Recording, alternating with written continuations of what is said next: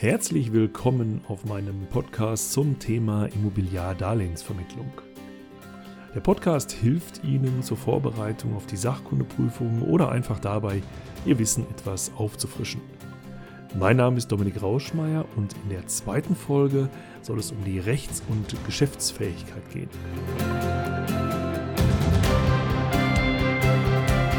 Ich erinnere mich noch gerne an meine Zeit in der Kindheit, an warmen Sommertagen, als die Luft nach Blumen und Blättern roch und abends nach dem Grillfleisch, als ich mit 50 Pfennig losgezogen bin, um mir ein Wassereis zu kaufen. Da taten mir persönlich mal nachher die Mundwinkel weh, weil auch der letzte Tropfen des Wassereises aus der Folie gezogen werden sollte. Und heute, wenn ich daran zurückdenke, stellt sich mir die Frage, ob ich einen solchen Vertrag überhaupt wirksam schließen konnte. Über Verträge werden wir uns noch etwas unterhalten. Vielleicht wissen Sie ja, dass ein Vertrag aus zwei übereinstimmenden Willenserklärungen besteht. Und da schließt sich im Grunde genommen die Frage an, kann ein 12-Jähriger eigentlich wirksam eine Willenserklärung schließen? Da hilft uns immer ein Blick ins Gesetz und des BGB, wo solche Sachen geregelt sind, fängt in Paragraph 1 mit der sogenannten Rechtsfähigkeit an. Dort steht, dass die Rechtsfähigkeit des Menschen mit der Vollendung der Geburt beginnt.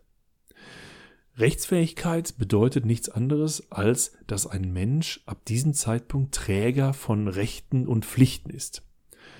Jetzt werden Sie natürlich sagen, ein neugeborenes Kind hat noch nicht viele Pflichten. Nein, das stimmt. Die kommen im Laufe des Lebens langsam aber sicher dazu, aber es hat schon einige Rechte.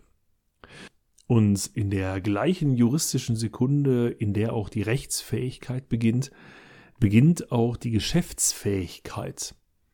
Geschäftsfähigkeit? Naja, wenn man im BGB mal reinguckt, ist das in den Paragraphen 104 und den folgenden geregelt. Und das fängt an mit der Geschäftsunfähigkeit. Da steht dann drin, dass geschäftsunfähig ist, wer nicht das 7. Lebensjahr vollendet hat. Das bedeutet ganz entspannt, dass Kinder, die eben noch keine 7 Jahre alt sind, geschäftsunfähig sind. Lebensjahr vollendet, stellen Sie sich das bitte so vor, wenn ein Kind auf die Welt gekommen ist und ein paar Monate schon lebt, da sagen die Eltern in der Regel auch, ja, das Kind ist 2, 3, 4, 5 Monate alt. Wenn das Kind dann den ersten Geburtstag feiert, dann sagt man, ja, das Kind ist jetzt 1 Jahr alt oder 1. Dann am ersten Geburtstag des Kindes um 0 Uhr hat es das erste Lebensjahr vollendet. Das bedeutet, dass wenn Sie gefragt werden, wie alt Sie sind und Sie eine entsprechende Antwort geben, dann nennen Sie nur die bereits vollständig vollendeten Lebensjahre. Ja, und wenn man den Paragraphen 104 dann so liest, dann steht dort, geschäftsunfähig ist, wer eben nicht das 7. Lebensjahr vollendet hat, wer also noch 6 Jahre alt ist. In Paragraph 105 steht dann weiter, dass die Willenserklärung eines Geschäftsunfähigen nichtig ist. Und das bedeutet ganz einfach, dass Kinder unter 7 Jahren überhaupt keine Willenserklärung abgeben können.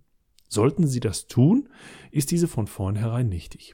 Das bedeutet, Kinder unter 7 Jahren können keine Verträge abschließen. Das Gleiche gilt übrigens auch für Menschen, die seelisch krank sind. Das Gesetz spricht von einer andauernden Störung der Geistestätigkeit, über die wollen wir aber jetzt nicht näher sprechen.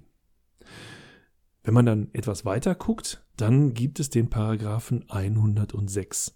Und dort steht drin, ein Minderjähriger, der das 7. Lebensjahr bereits vollendet hat, ist in der Geschäftsfähigkeit beschränkt. Ja, und das Gesetz kennt im Grunde genommen, was die Geschäftsfähigkeit angeht, zwischen dem 7. Lebensjahr und dem Tag vor dem 18. Lebensjahr keine weitere Grenze.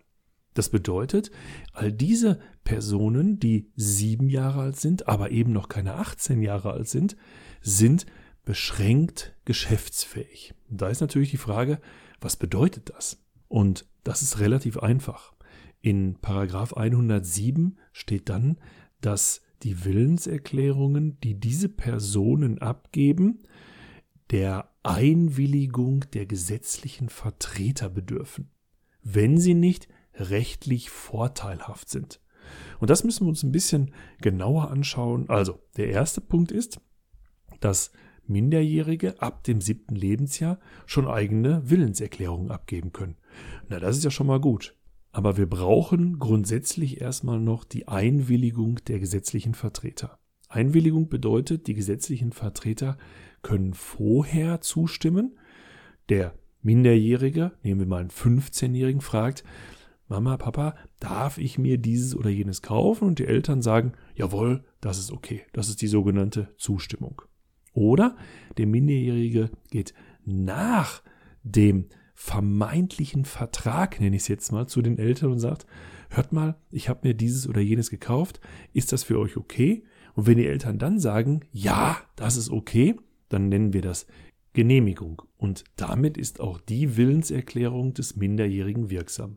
Naja, jetzt stelle ich mir das schon relativ spannend vor, wenn dann so ein 16-Jähriger loszieht und alles, was er sich möglicherweise kaufen möchte, vorher bei den Eltern anmelden muss oder nachher den Eltern sagen muss: Hey, ich habe mir da was gekauft, seid ihr damit einverstanden?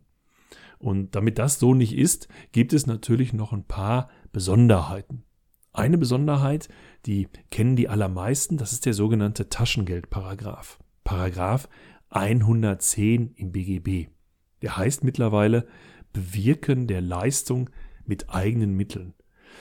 Das bedeutet, wenn die Eltern dem Minderjährigen Geld geben und sagen: Hier, das ist dein Taschengeld, dann kann der Minderjährige alles Legale damit kaufen. Und damit ist auch gleichzeitig die Zustimmung der Eltern für solche Verträge, für solche Willenserklärungen des Minderjährigen gegeben.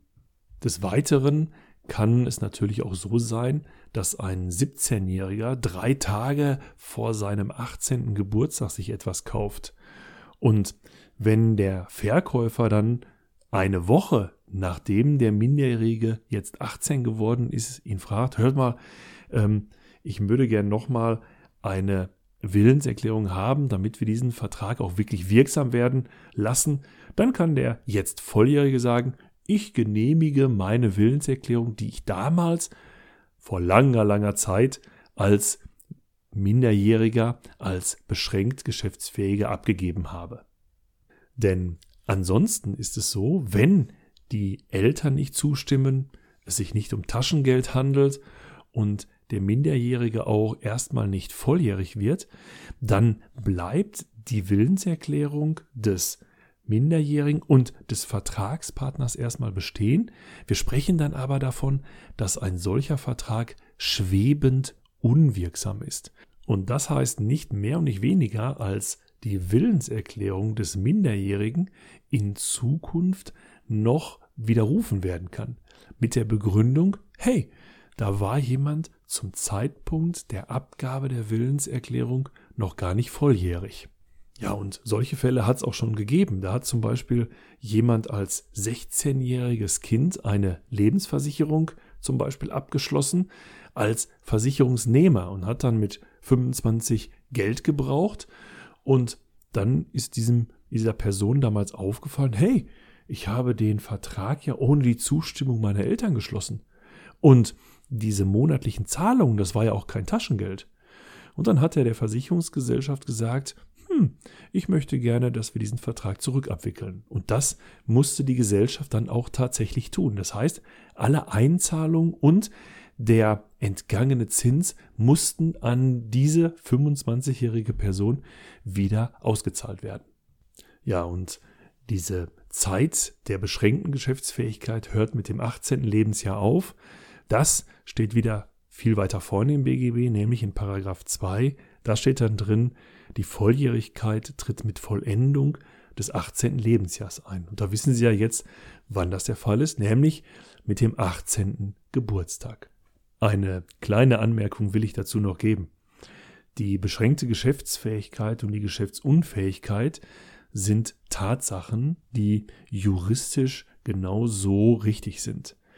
In der Praxis draußen leben wir aber zum Teil anders. Auch ich habe damals als 12- und 13-Jähriger mir dieses berühmte Wassereis gekauft und der Verkäufer hat dann das Geld an sich genommen und es ist auch nie was passiert, obwohl rein rechtlich war es im Grunde genommen keine wirksame Willenserklärung.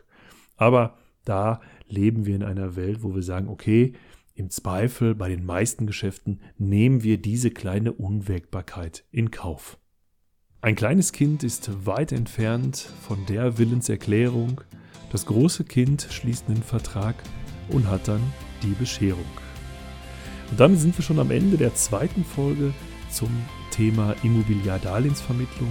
Ich freue mich auf die nächste Episode, bedanke mich für Ihre Zeit und Ihr Ohr und wenn Ihnen mein Podcast gefällt, lassen Sie es mich auf den verschiedenen Medien wie Facebook oder Instagram wissen. Wenn Sie mit mir in Kontakt treten möchten, möglicherweise weil ich Ihnen bei der Vorbereitung auf die Sachkundeprüfung noch weiterhelfen soll, finden Sie mich auf www.richtig-kommunikativ.de. Es grüßt Sie aus dem schönen Hagen in Westfalen, Dominik Rauschmeier.